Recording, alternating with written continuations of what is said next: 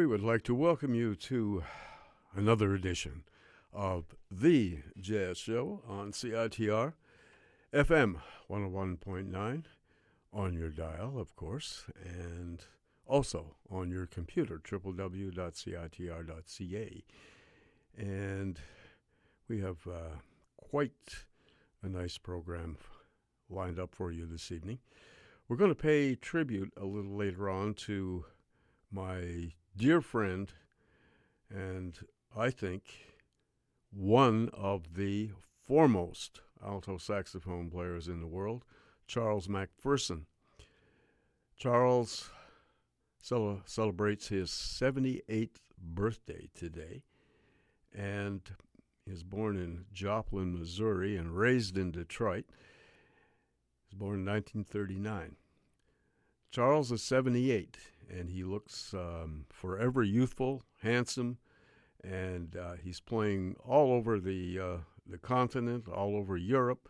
Um, he is very active, um, and of course, uh, continues to be, I think, one of the foremost purveyors of the alto saxophone. So we're going to uh, pay a birthday tribute to Charles McPherson a little later on in the show. Play some choice material by Charles, including um, a track or two from an album that he recorded with uh, resident musicians at uh, Cory Weed's cellar uh, many years ago. They did an album, and um, I had the pleasure of writing the notes for the album as well. And uh, we're going to hear that and some other things that I planned.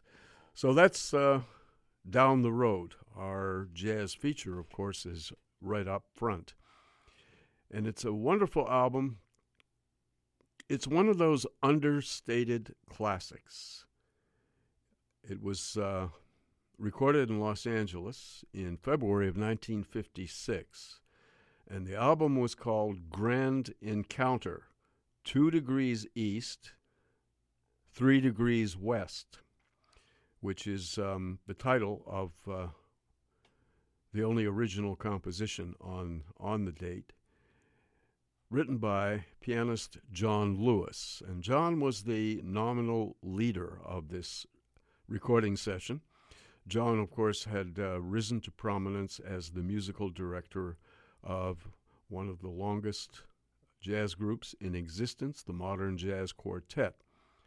And John brought along the bassist with the Modern Jazz Quartet, the perennial and wonderful eldest of all the Heath brothers, Percy Heath. So that constituted two degrees east because John Lewis and Percy Heath were based in New York City. The other three musicians, three degrees west, were all based at the time in Los Angeles. And up front on tenor saxophone was one of the foremost young saxophone players influenced by the great Lester Young. He was a beautifully melodic and gentle player with a wonderful sound back in those days. And I'm talking about Bill Perkins. On guitar was someone who was very much like John Lewis at the piano. John Lewis never wasted any notes. He he played always played very elegantly and um, was just always a musically a class act. Jim Hall on guitar is exactly the same as John Lewis. And of course, both of them uh, express their music with that deep, um, natural swing and blues tonality that comes with the greatest of all jazz musicians. So we have one more to go, and that's drummer Chico Hamilton. And Chico of course, was leading his own band at the time, the Chico Hamilton Quintet, which became one of the most um, popular groups in, in jazz music. Jim Hall was a part of the original Chico Hamilton Quintet. Chico, of course, was one of the most tasteful drummers, and he was a master of the brushes and um, very, very subtle drummer. Chico had worked with uh, not only his own band, but uh, like pe- with people like Gerry Mulligan and Chet Baker and all kinds of people on the West Coast. One of the great drummers in jazz. So he's um, the part of the three degrees west idea. So all of these musicians were put together, um, and John Lewis wrote the title track, which was a is a 12 bar blues called Two Degrees East Three Degrees West. It's a beautiful tune. I love that tune. I love to play that tune as well. And uh, that is the only original composition on this uh, on this record. The rest were well chosen standard tunes, some of which were uh, frequently played and some were a little more infrequently heard. We open with um, a great tune by Gus Kahn and Walter Donaldson called Love Me or Leave Me with the full group. Then we go to a feature for John Lewis, the second tune on the date, and he's going to do for you the great tune by Vernon Duke and George Gershwin called I Can't Get Started With You, and that features John on piano. The next tune features Bill Perkins on tenor saxophone, and he's going to do um, a wonderful tune by Robin and Rainger called Easy Living, a tune that was made famous by Billie Holiday. Then we go to the original composition by John Lewis, Two Degrees East, Three Degrees West. Following that is a gorgeous rendition of a Hoagy Carmichael tune. I think one of my favorite melodies by Hoagy Carmichael, and played by Jim Hall and uh, the members of uh, the rhythm section John Lewis, Percy Heath, and Chico Hamilton. He's going to do for you Skylark. And the final tune is a Lerner and Loewe composition, I think the longest track on the album closes things off with a tune called Almost Like Being in Love. So this album kind of reflects um, John Lewis's uh, taste, restraint, and class. It, it, it's a one of a kind album. It's a, a, um, a, beautifully relaxed date and perfect for a lovely summer evening uh, as we're experiencing right now. The music on here is um, pure jazz, but it's also easy listening. And I must say just one more thing about John Lewis's piano playing. I used to, when I was a younger man, I, I used to reject his piano. Well, not reject it, but uh, he was never my favorite piano player. Uh, I always thought of his, his piano playing as being kind of tinkly, um, emotionless, um, and uh, just kind of dry. And of course, being young and not knowing too much, um, I should have known better. I become one of John Lewis's biggest fans as I uh, get on in years because of his deep swing, his knowledge of the blues, and the fact that he doesn't waste a note. Everything he plays is so beautifully melodic and done with that wonderful classical touch that he has on the piano. And um, he's become one of my one of my favorite pianists, and he's also uh, a wonderful accompanist as well. So I just wanted to tell you about that.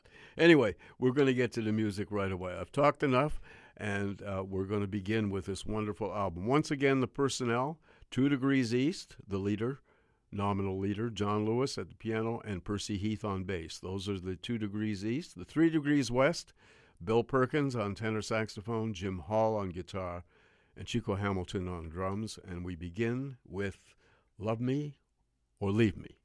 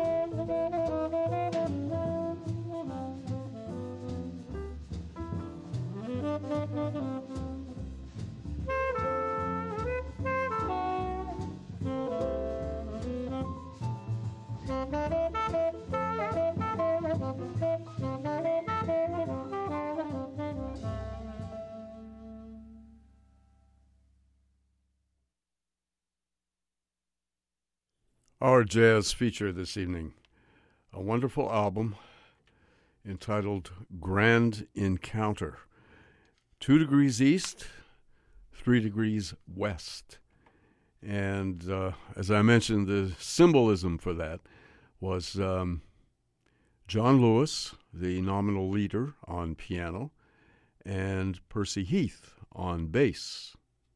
Both of them were based in New York City, so those were two degrees east.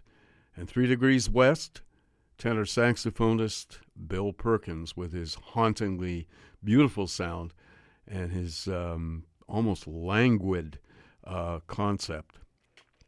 Just beautiful playing all around. And of course, Jim Hall on guitar, the other LA based musician. And of course, um, musician number three, also from Los Angeles, Chico Hamilton on drums. So that was three degrees west. So the tunes that we heard, mostly all standard tunes, except for the um, composition by John Lewis, the title track, Two Degrees East, Three Degrees West, which was written especially for this uh, recording date, which took place in Los Angeles, February 19th, 1956, or February 10th, 1956. And we the first tune we heard was uh, Gus Kahn, Walter Donaldson original composition called "Love Me or Leave Me," a standard tune, and then we heard uh, John Lewis's feature, just backed by Percy Heath and Chico Hamilton, and he played "I Can't Get Started with You," the great tune by Vernon Duke and George Gershwin. Then Bill Perkins, tenor saxophonist Perkins, was uh, featured on the great Robin and Rainger tune called Easy Livin'. And that was a tune that um, musicians fell in love with after Billie Holiday did a, a, a, gorgeous version of that tune back in the 40s. Then we moved to the title track with the full band doing Two Degrees East, Three Degrees West, John Lewis. And then the ballad by Hoagy Carmichael and Johnny Mercer one of my favorites, Skylark, played by Jim Hall, accompanied by Lewis, Heath, and Hamilton. And finally, the full band for the last tune. And we had a little taste of uh, Chico Hamilton's incredible brushwork and uh, always creative drumming on the exchanges on that tune. And uh, the longest track on the album, uh, Lerner and Loewe's Almost Like Being in Love. So this was a quiet classic. This album is loved by many, many people, and it was originally issued on the uh, Pacific Jazz label and produced by the redoubtable Richard Bock. And the title, once again, Grand Encounter, Two Degrees East, Three Degrees West, and the nominal leader of this recording date was John Lewis. Our jazz feature this evening we hope you enjoyed it. Beautiful music for a, a beautiful summer night, as we're having right now. And you are listening to the. You're listening. wow, I cut myself off there. You're uh, listening to The Jazz Show on CITR FM 101.9 or on your computer, live streaming, www.citr.ca. My name's Gavin Walker, and we'll be right back after these uh, important messages with a tribute to my good friend who's celebrating his 78th birthday today, the great alto saxophonist Charles McPherson. And we'll be listening to some of his wonderful music in a very few moments. Be right back. We don't need to tell you that Vancouver has a housing problem. Mass evictions. Mass evictions. Unfair rent increases. What happened to rent control and protection from unfair eviction? If these or other housing matters concern you, you may be interested in joining the Vancouver Tenants Union. For more information, visit tenantsunion.ca. Hello, hello, hello. This is Russian Tim, and I'm here to tell you about Rocket from Russia Fest, which is happening in Vancouver on July 21st and 22nd at the Media Club. This fest is a celebration of local punk rock scene, and it will feature 12 great bands: Isotopes, Ubik Idiot, The Core, Contra Code, ATD, Elsmere, Anthems, Shockload, The Dead Hits, Scales, and Eater, and my band called Russian Tim and Pavel Boras. Two-day pass costs you $20 and is available for purchase at myshowpass.com slash Rocket from Russia Fest. And single ticket is $15. Rocket from Russia Fest, July 21st, 22nd at the Media Club.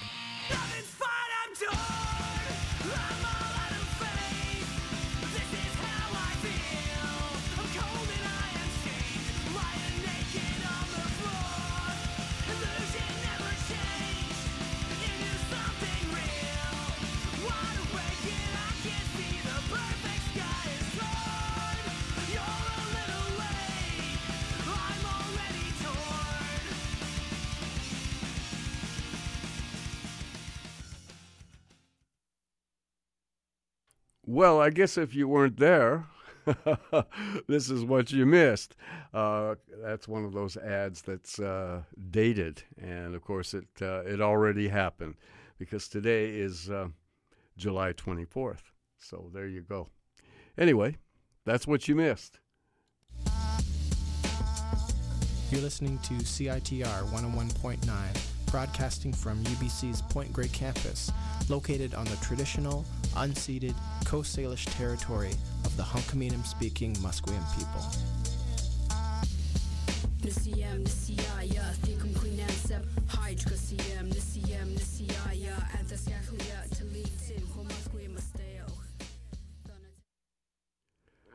Our next jazz feature is a tribute to a very good friend of mine and a person who I think is one of the foremost exponents of the alto saxophone. He's 78 years old today, looks every bit as youthful as he did 20 years ago, is uh, playing all over the world, is still very, very active, and um, he's, he teaches, he um, tours, he travels, and uh, he just recently played at a big tribute in San Francisco um, to the uh, legendary jazz club down there, the Keystone Corner, and there were so many musicians uh, on there.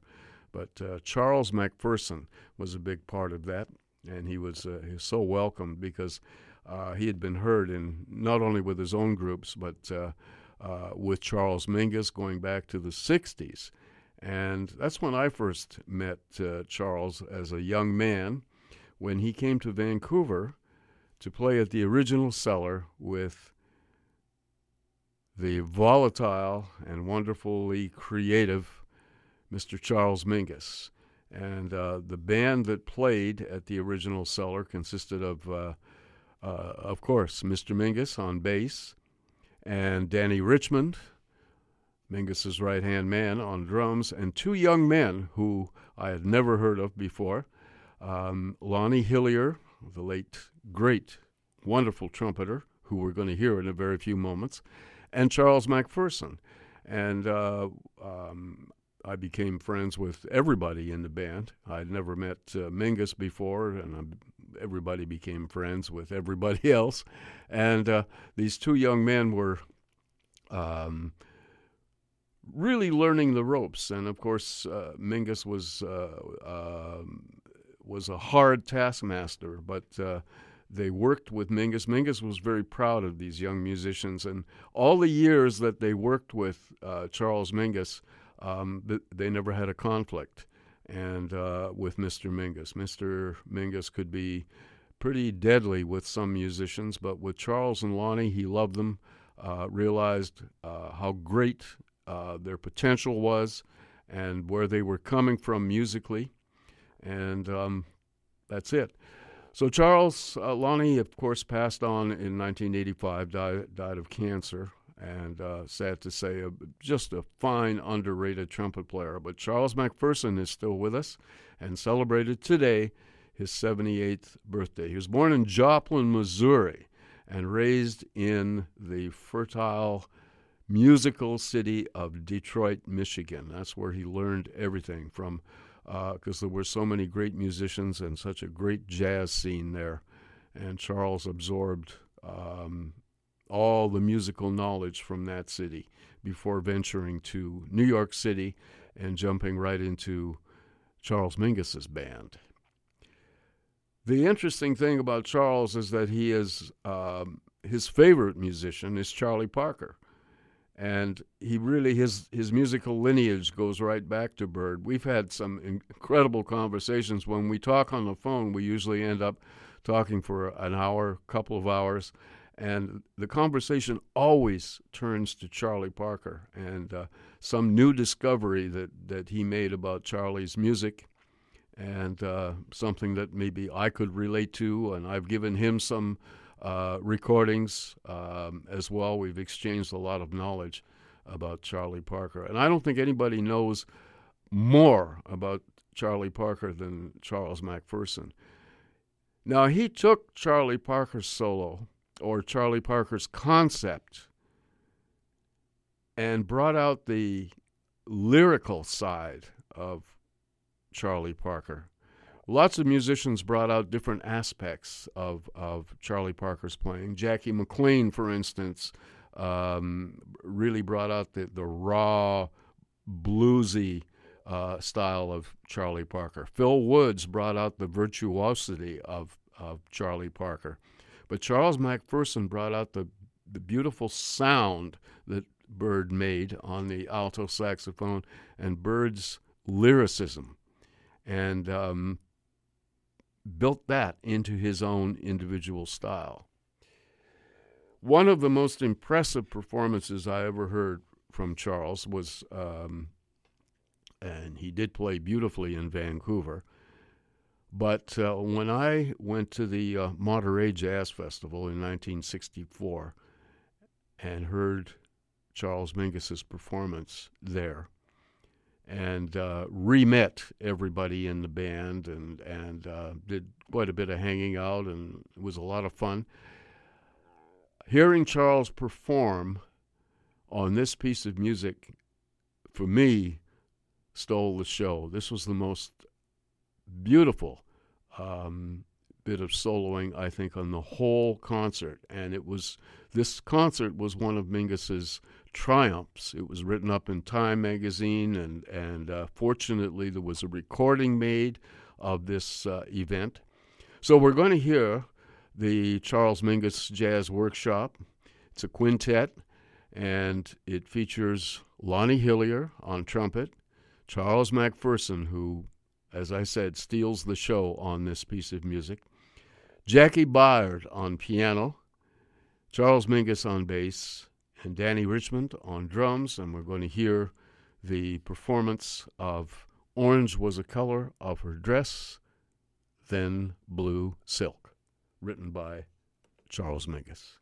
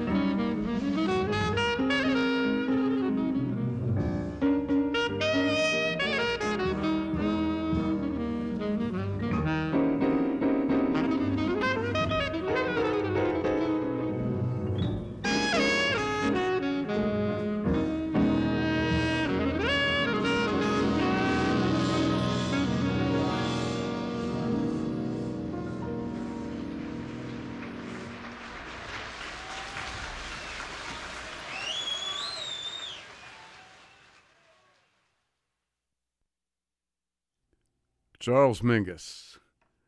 Recorded September 20th, 1964, at the Monterey Jazz Festival, with Lonnie Hillyer on trumpet, and the gentlemen were paying tribute to Charles McPherson, who really stole the show on this piece of music, and Jaki Byard on piano, Charles Mingus, of course, on bass, and Dannie Richmond on drums.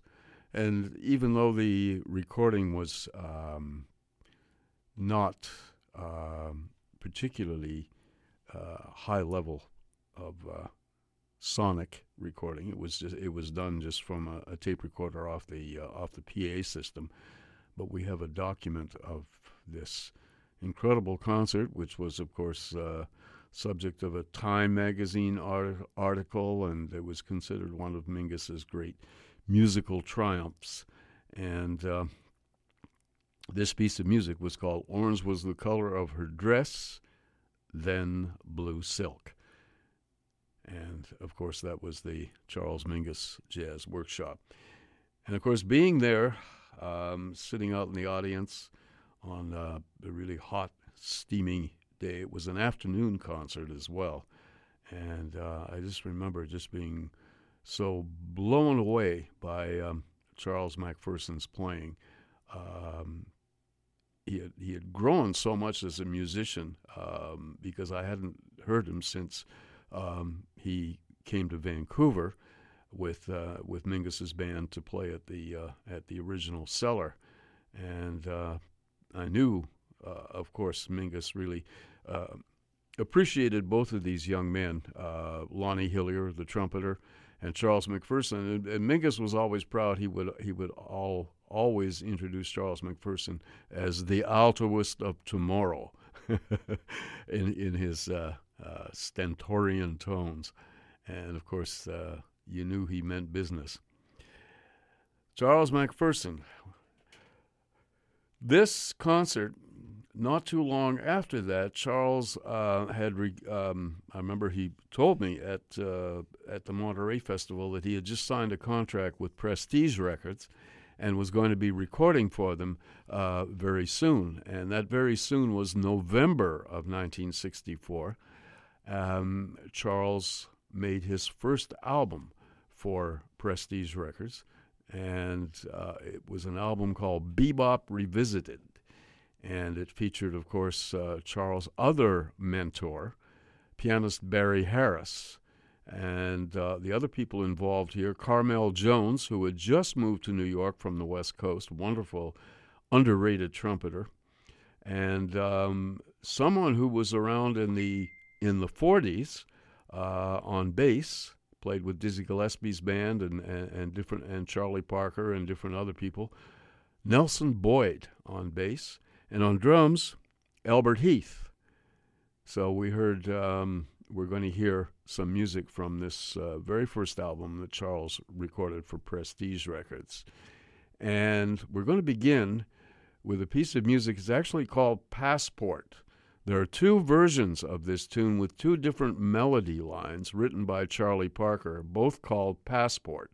This is the rare version, and uh, even at the time, Charles didn't know. Um, he he had the album or he had a recording of it, but he didn't have the title. So he called it Variations on a Blues by Bird. But the original um, uh, published title of this tune is Passport. So we're going to hear that, and uh, we're going to hear the ballad. Um, one of Charles's favorites, and Mingus used to feature him all the time on this tune. Charles, uh, um, George Gershwin's great tune, Embraceable You. And then we'll follow it up with one other tune from this uh, wonderful date. Charles McPherson on alto saxophone, Carmell Jones on trumpet, Barry Harris on piano, Nelson Boyd on bass, Albert Heath Tootie on drums. And we begin with Variations on a Blues by Bird, aka Passport.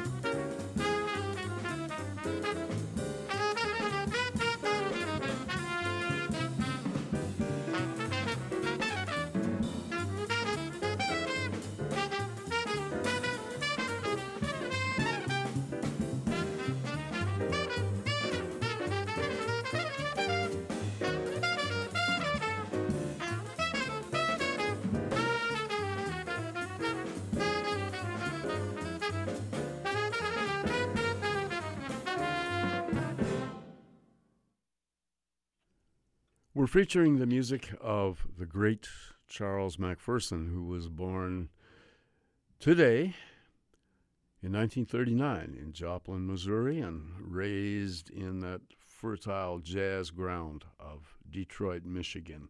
His family moved there when he was uh, just a babe. And uh, Charles, of course, one of the leading and greatest voices of the modern day alto saxophone. This was, um, we heard three tunes from his very first album under his own name for Prestige Records. He uh, signed a long term contract with that label and was produced by the, um, the great uh, impresario Don Schlitten, who, who uh, uh, worked for so many labels and produced some great, great jazz recordings that uh, are listened to by everyone. This date featured uh, Charles on alto saxophone, of course, and the wonderful trumpet player who had just arrived in New York City uh, and became part of Horace Silver's quintet.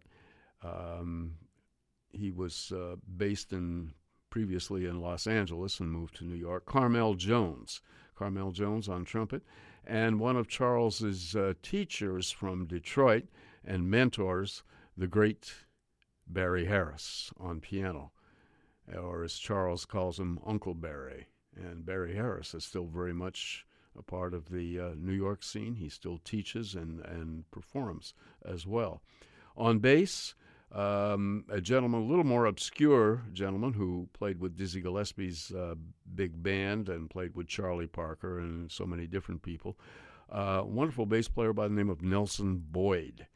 And on drums, Tootie Heath, Albert Heath on drums. And we heard three tunes from this uh, recording called Bebop Revisited.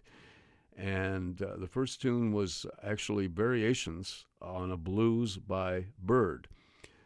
And the actual title of that tune is Passport.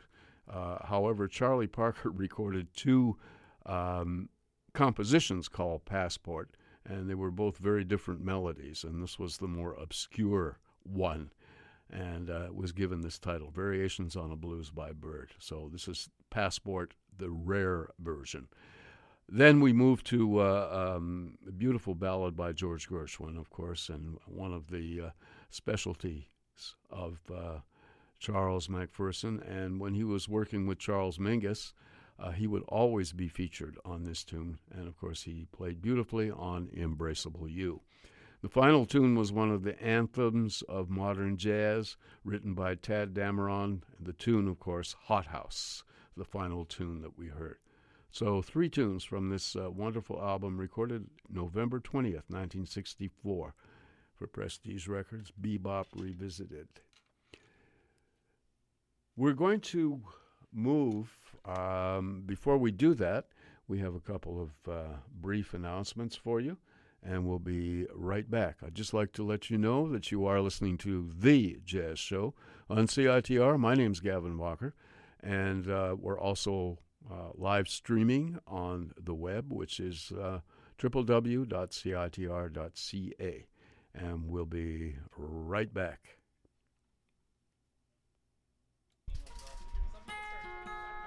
What if this summer you did something different? What if you worked with people you admired in a city that inspired you, making something that you were proud of? The Media Institute for Social Change is looking for students like you to be a part of their summer documentary program in Portland, Oregon. As a student, you'll create original audio and video pieces about issues that you care about. You'll meet and learn from media professionals whose work is aimed at social justice.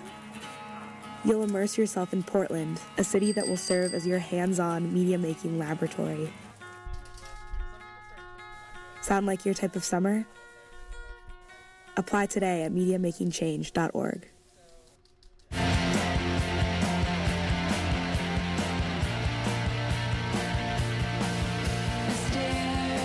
CITR and Timber Concerts present Waxahatchee with guests Cayetana and Snail Mail, Tuesday, July 25th at the Imperial, Vancouver.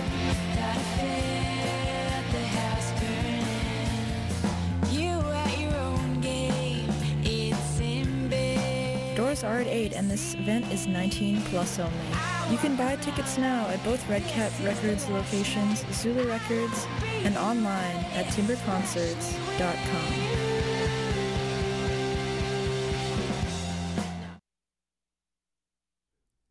right, we're going to move now to Cory Weeds' Cellar and um, 2002. And we're going to hear Charles McPherson play with some resident musicians.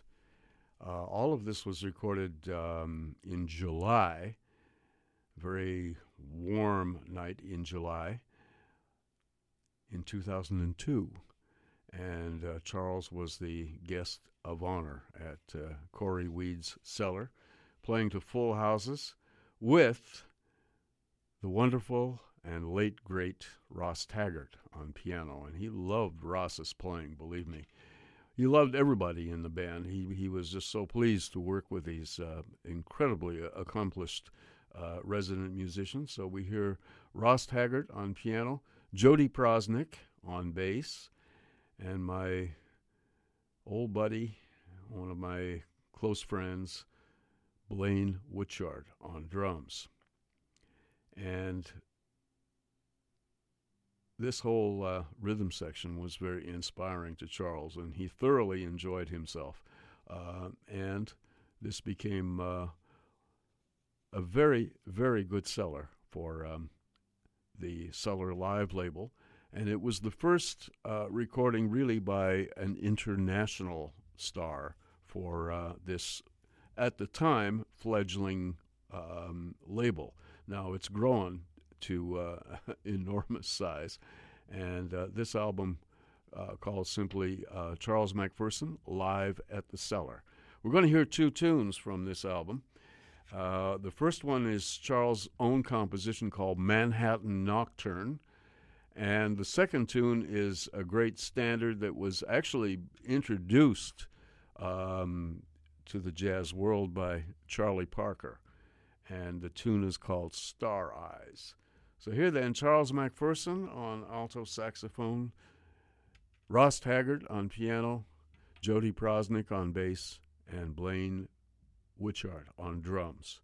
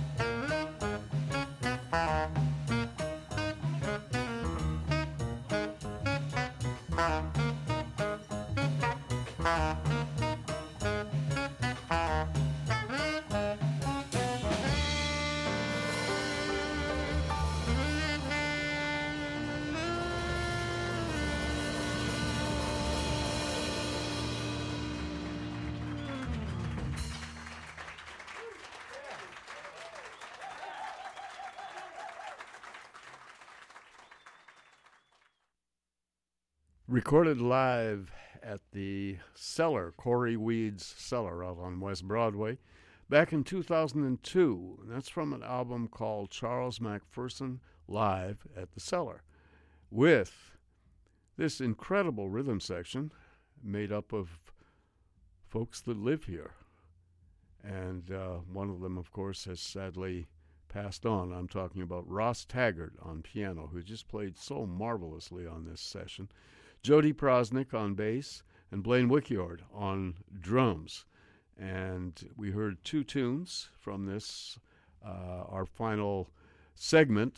Uh, we're paying tribute, of course, and we have for the last uh, over an hour or so uh, paid tribute to the great alto saxophonist, master alto saxophonist Charles McPherson, who today is 78 years old, still performing, teaching, playing all over the world, and uh, making marvelous music, and is still one of the finest voices of the alto saxophone. So we heard uh, two tunes from this uh, Cellar set. The first tune was called Manhattan Nocturne, written by Charles McPherson. And the second tune was a standard tune that Charlie Parker brought into the jazz world, a tune written by Raye and DePaul. The tune, Star Eyes. Charles McPherson. Oh, yes. You are listening to The Jazz Show on CITR FM 101.9. My name's Gavin Walker, and of course, we're also uh, on your computer, www.citr.ca. And speaking of computers, there's also a couple of great websites to uh, go on to. One of them is the website of the Coastal Jazz and Blues Society, and that's the people that bring you the big jazz festival every year. They have events happening. There's a big concert coming up in the fall with the band Hudson, uh, and that's going to be at the Chan Center. It, there's information on that concert. And of course, there's uh, all the schedule of one of the leading jazz clubs in Vancouver, Frankie's. Frankie's Jazz Club down on Beatty Street, right across the street from BC Place. And of course, it's always packed out. and There's great music there. Uh, Cory Weeds, who formerly ran the cellar, is uh, programming the music at Frankie's. And you can access all the information by going on to the website of the Coastal Jazz and Blues Society. That's coastaljazz.ca. And you can browse around the site. Um, you can make reservations. You can buy tickets. You can do all of that kind of stuff right from the comfort of home and uh, sitting behind your computer screen. Another fine website, which will give you an insight into uh, the jazz scene in Vancouver, is vancouverjazz.com. And that's a, a, site put together by my old friend Brian Nation. So that's a, a fine website as well. vancouverjazz.com and coastaljazz.ca. You know, during the Jazz Festival, um, one of the great concerts of this past summer was um, the Buster Williams Quartet. That was just a superb concert, and it featured Steve Wilson on um, alto and soprano saxophone, um, George Colligan, uh, unbelievably talented piano player who's been to Vancouver many times, and the legendary Lenny White on drums, and of course Buster Williams on bass, one of the all-time greatest bass players. And I thought that was just a, a marvelous uh, concert of, of uh, not only challenging music, but music that really communicated. And and um, the the gentleman that played the music really made an effort to um, present it in such a distinguished way to uh, the audience. And um, that's what jazz is all about, is communication. So interestingly enough, after the concert, I was uh, had a long chat with a, uh, a, very good friend of mine outside um, the venue, which was of course Pyatt Hall, and it was a beautiful summer evening. So um, I was chatting with this friend, and, and of course, it wasn't long. Um, we had been talking quite a bit, and it wasn't long before uh, Buster uh, and Lenny White emerged uh, to get into the van to go back to their hotel. And uh, of course, I had a, a, few seconds to chat with Buster. And I, I, asked him, I said, You know, something that I was expecting to hear this evening, and I didn't. And he, he kind of looked at me, he says, Yes. And I said, You didn't play the hump. And of course, he just cracked up and, and, and said, Well, I didn't bring my electric bass. And I said, No, but I said, You could have done it with, your, with, a, with the uh, acoustic bass. And uh, he said, "Yeah." He said, "That's a that's a neat tune." He says, "You remember that?" And I said, oh, "Well, I certainly do." And this, what I was referring to, is the piece of music that we're going to hear next and it was recorded in August of 1975, and it was one of the very first albums that Buster Williams recorded under his own name. And of course, by that time, he had become one of the major bass players. He'd worked with Herbie Hancock and all kinds of other people. And um, he was playing with Herbie, of course, he was playing both acoustic bass, bass violin, and he was playing electric bass as well. So he plays electric bass on this piece of music. This is his own composition, and it's from an album that came out on Muse Records called Pinnacle. And it featured Buster Williams on electric bass, along with the late Earl Turbinton on bass clarinet, Sonny Fortune, one of the great saxophone players who is still with us, on soprano saxophone, Onaje Allan Gumbs on electric piano, Billy Hart on drums, and my old friend Guilherme Franco on percussion. Here, ladies and gentlemen, from the album Pinnacle is Buster Williams' The Hump.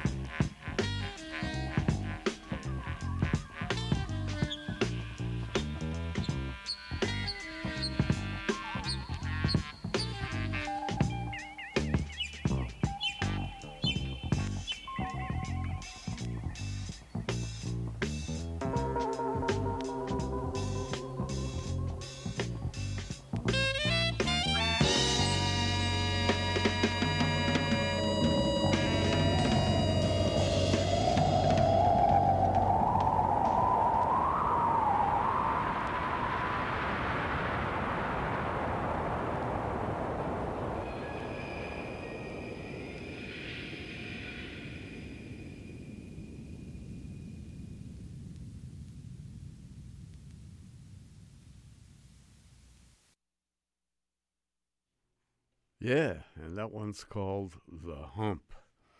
That was written by Buster Williams and created by him. And of course, he played the electric bass on that tune. And that's from Buster's um, his first album, actually under his own name, which came out on Muse Records. The album is called Pinnacle, and it featured Buster Williams on electric bass with uh, Earl Turbinton, the late Earl, Earl Turbinton on bass clarinet, Sonny Fortune on soprano saxophone, Onaje Allan Gumbs on electric piano, Billy Hart on drums, and Guilherme Franco on percussion. The Hump. All right. You are listening to The Jazz Show on CITR FM 101.9 or on your computer, www.citr.ca. And we have uh, a word about something that we're all interested in.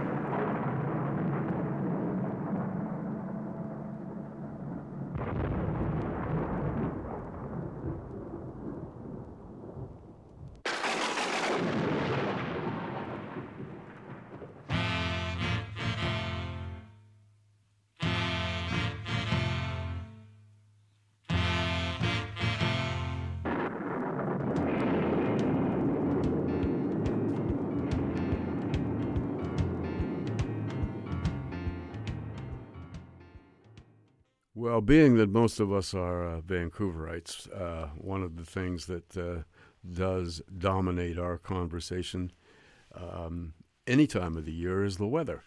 So tonight uh, there's a few clouds with a low of 16, very comfortable. And then all week, sunshine and temperatures between 16 and 17 uh, in the evening and going up to uh, the mid 20s, 25, 26 uh, during the daytime. And that's every day tomorrow, Wednesday, Thursday, Friday, Saturday, and Sunday. Unending sunshine in Vancouver. So we can uh, all um, enjoy ourselves and uh, put the sunscreen on, and especially those of you that are on holidays, all that kind of stuff. Perfect weather. And uh, there you go. Vancouver in the sunshine. Mm-hmm. And we shall return momentarily. UBC's Museum of Anthropology displays long term and visiting exhibits of Indigenous art from around the world, and guided tours are free. Our permanent collection features one of the world's finest exhibits of Northwest Coast First Nations art.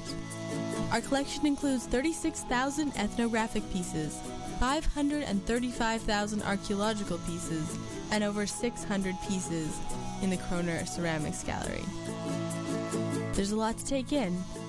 Luckily, at the Museum of Anthropology, final exams are always take home. If you've never checked out this world class facility, now's your chance. The Museum of Anthropology is located right on campus and free for all UBC students and faculty. Come enjoy our collection and resources.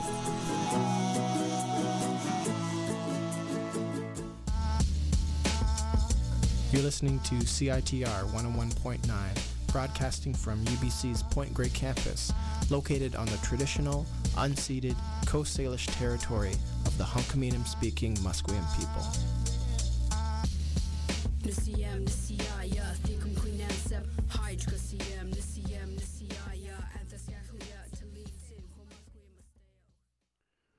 One of the really delightful albums over the years is one called the Oscar Peterson Trio Plus One. And the Plus One is the irrepressible trumpeter and, as we'll hear, um, vocalist Clark Terry. And Oscar Peterson's trio, of course, at the time, uh, the great Canadian pianist, was uh, Ray Brown on bass and Ed Thigpen on drums. And Clark Terry plays the trumpet. And we're going to hear a tune, first of all, called The Brotherhood of Man, written by Frank Loesser. And then we're going to hear an Oscar Peter, or a couple of Oscar Peterson originals, um, Blues for Smedley and Roundalay, both compositions by uh, Oscar Peterson. And we're going to end the set with uh, something that they just put together in the studio, and it became a big hit with uh, Clark Terry, and of course it was became part of his uh, part of his act because uh, once people heard this, they they they wanted to uh, they wanted him to do this all the time. So when he went out on on his own and did his own gigs and this sort of thing, people always wanted to hear mumbles.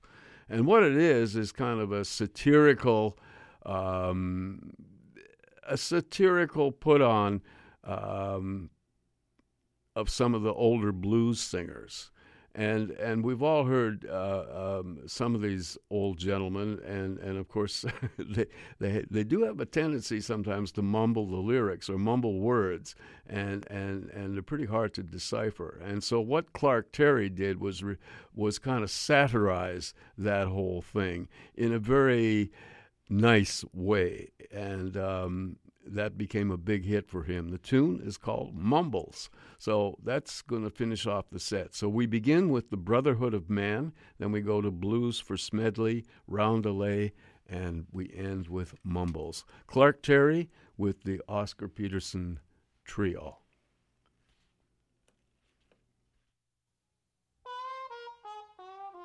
Thank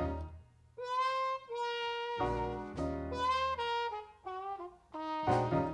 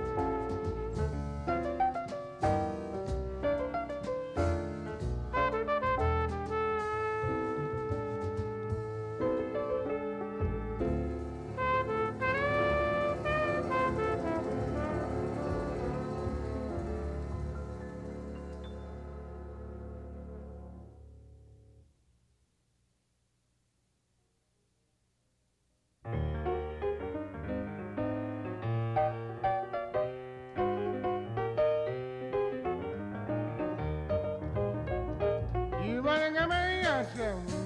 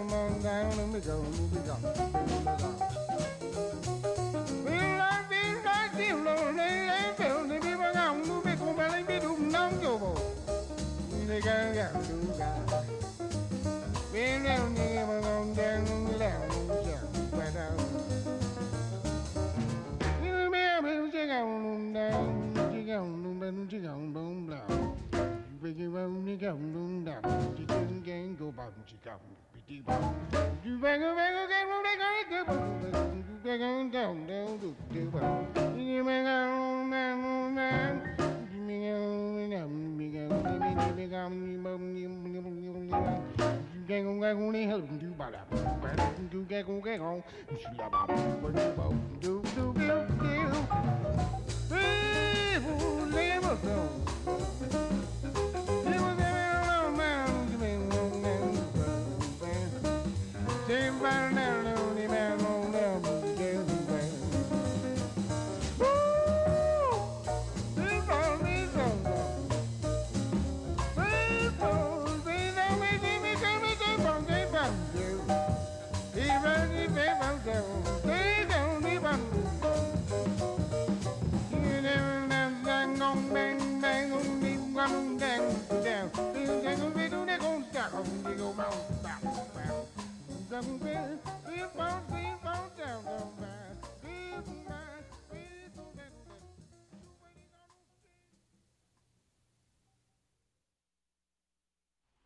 We heard a bunch of tunes from this album called the Oscar Peterson Trio Plus One.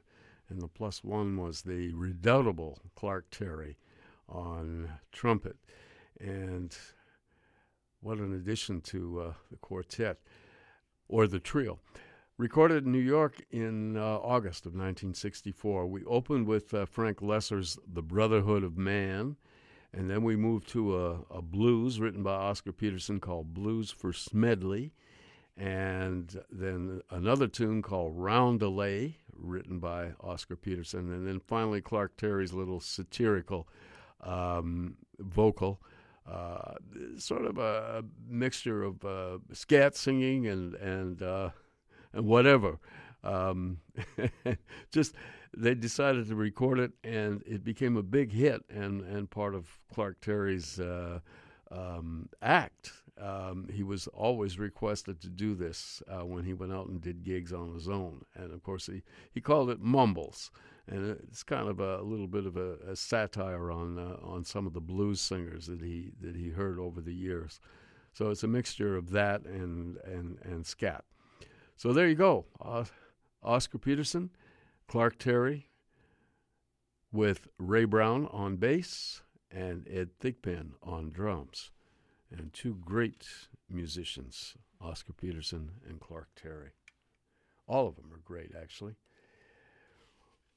We're going to give you another fine musician who was born in Scarborough, Ontario. He uh, lives in New York City, and uh, he's one of the finer exponents of the tenor saxophone. He's respected by all the heavies in, in New York City. His name is Grant Stewart, and he has uh, performed here in Vancouver. Uh, always a welcome guest, but he can really play. And uh, he likes to perform with a trio. And this same band was uh, a band that recently uh, performed at Frankie's here in in Vancouver. So we're going to listen to uh, Grant on tenor saxophone, Paul Sikivie on acoustic bass, and Grant's brother Phil Stewart on drums. And we're going to hear two tunes from this album, uh, which came out on the Cellar Live label, and the album is called Roll On. And the first tune we're going to hear is this trio arrangement of one of the most uh, um, complex of all Bud Powell compositions called Un Poco Loco. And then we're going to move uh, from that to uh, a great uh, standard tune by uh, E.C. Redding called The End of a Love Affair. So here then is the fabulous tenor saxophone of Grant Stewart.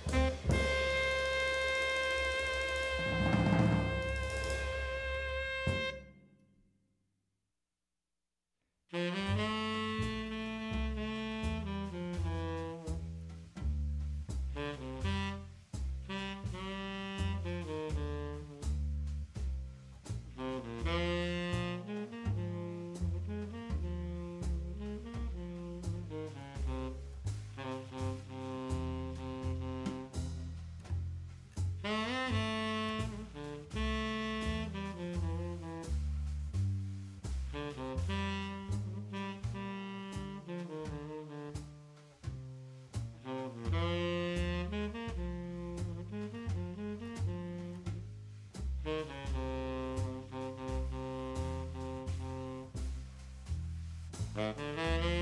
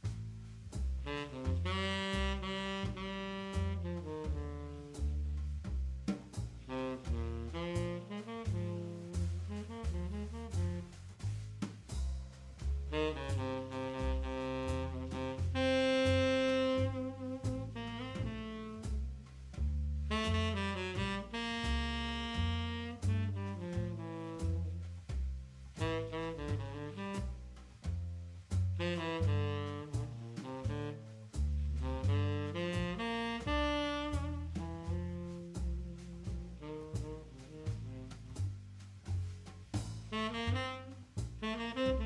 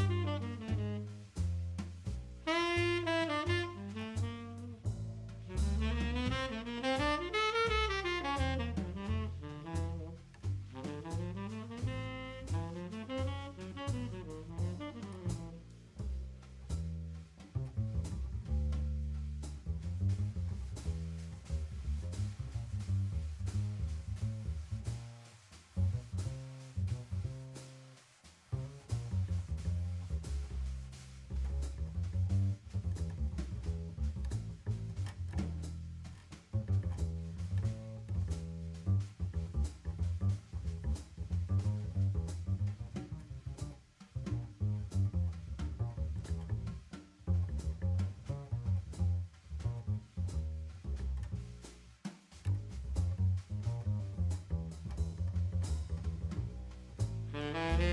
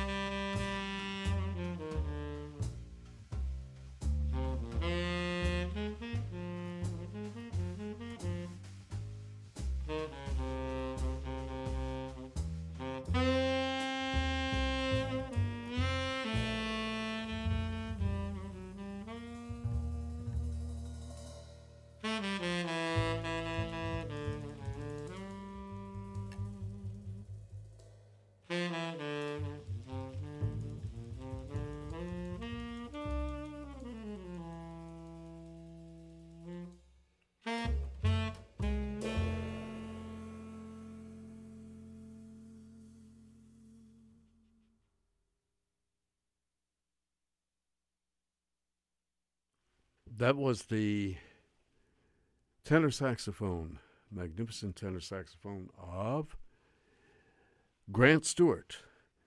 And that's from an album called Roll On. And that was uh, a very recent album on the Cellar Live series. Grant is originally from Scarborough, Ontario. He's Canadian. Lives in New York, and of course is uh, admired by just about everybody. All the uh, jazz heavies in uh, New York all know about Grant Stewart, and uh, he's a marvelous player. And uh, these days, he's preferring to work with a trio, which is really a, a stripped down um, jazz group, Bare Necessities and he has a great bass player with him, Paul Sikivie on acoustic bass, and his brother, Phil Stewart, on drums. And we heard two tunes from this album. First one was um, Grant's arrangement of this uh, very complex Bud Powell composition called Un Poco Loco, and the second tune, written by E.C. Redding, a beautiful thing called The End of a Love Affair. And uh, Grant showing his uh, appreciation and uh, how he has absorbed that Sonny Rollins influence in his playing. Play, has a great sound on uh, on tenor saxophone, and uh, he'll be back here, um, very likely to play at uh, at Frankie's Jazz Club. Grant Stewart. We're going to close the show this evening with a couple of uh, pieces by a wonderful big band, and um, Unfortunately, this band never got a chance to play in North America. It should have. There was supposed to be an exchange between the Thad Jones Mel Lewis band, which of course originated in New York City, and uh, this band, led by Kenny Clarke, the late great Kenny Clarke, drummer, um, pioneer of modern jazz, and Francy Boland, who um, was the pianist in the band and the chief arranger. So it was the Clarke Boland Big Band. And of course, it was based in Europe. And it uh, comprised of um, American expatriate musicians and uh, musicians from Turkey, Poland, um, all over Europe, uh, Sweden, Denmark, etc., etc., um, England. Truly an international uh, organization. And Fortunately, they made a lot of records, and this is one of their early ones. This is actually recorded in Frankfurt uh, in January of 1963. I'm not going to run down the personnel in uh, the whole band, but we'll uh, I'll let you know who the soloists are. The first piece of music is called "The Long Note Blues," and of course, it's written by Francy Boland, and it features the great Sahib Shihab on flute, Billy Mitchell, uh, an American expatriate who played with Count Basie on tenor saxophone, and Idrees Sulieman, another American expatriate, uh, on trumpet.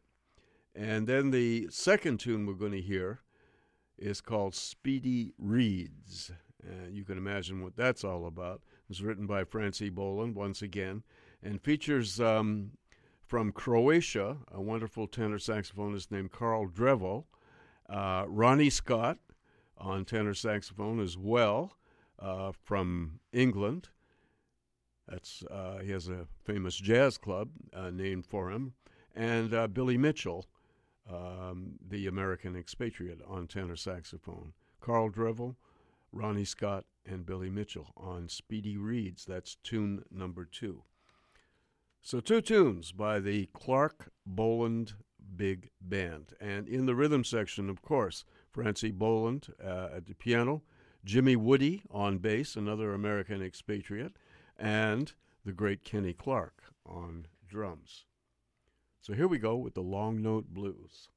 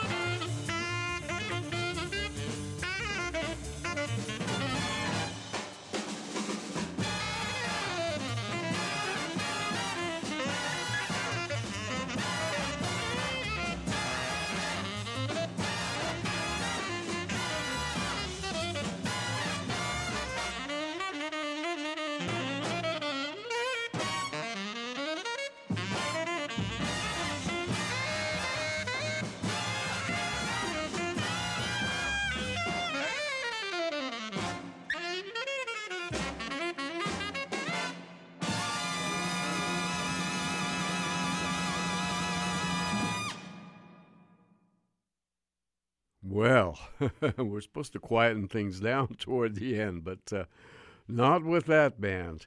That was the Kenny Clarke Francy Boland Big Band, and of course, uh, they uh, they were based in Europe, and the band was full of uh, uh, American expatriates and internationally known uh, musicians from all over the world. Um, of course, in the rhythm section, Francy Boland was the pianist and chief arranger and composer for the band, Jimmy Woode on bass, and the great Kenny Clarke on drums.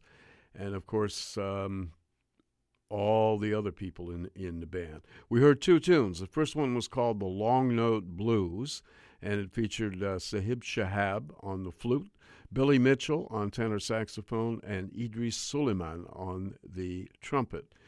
And the second tune was the aptly named Speedy Reeds, and it featured Carl Drewo on uh, tenor saxophone, Ronnie Scott on tenor saxophone, and finally the great uh, Detroit born tenor saxophonist Billy Mitchell. The Long Note Blues and Speedy Reeds, the Kenny Clarke, Francy Boland Big Band, recorded in Frankfurt um, in January of 1963. That's from an album uh, that came out on Atlantic Records called Handle with Care. All right. We'd like to thank you very much for being out there this evening and certainly hope you enjoyed uh, this edition of The Jazz Show. And we'll be back next week at uh, 9 p.m. right here on CITR and for another evening of jazz music next Monday. My name is Gavin Walker, and on behalf of The Jazz Show, on behalf of CITR FM 101.9, or on your computer, www.citr.ca. Take care. Enjoy the summer, enjoy the sunshine, and enjoy life in Vancouver because it's a great place to be at this time. And take care. Bye bye.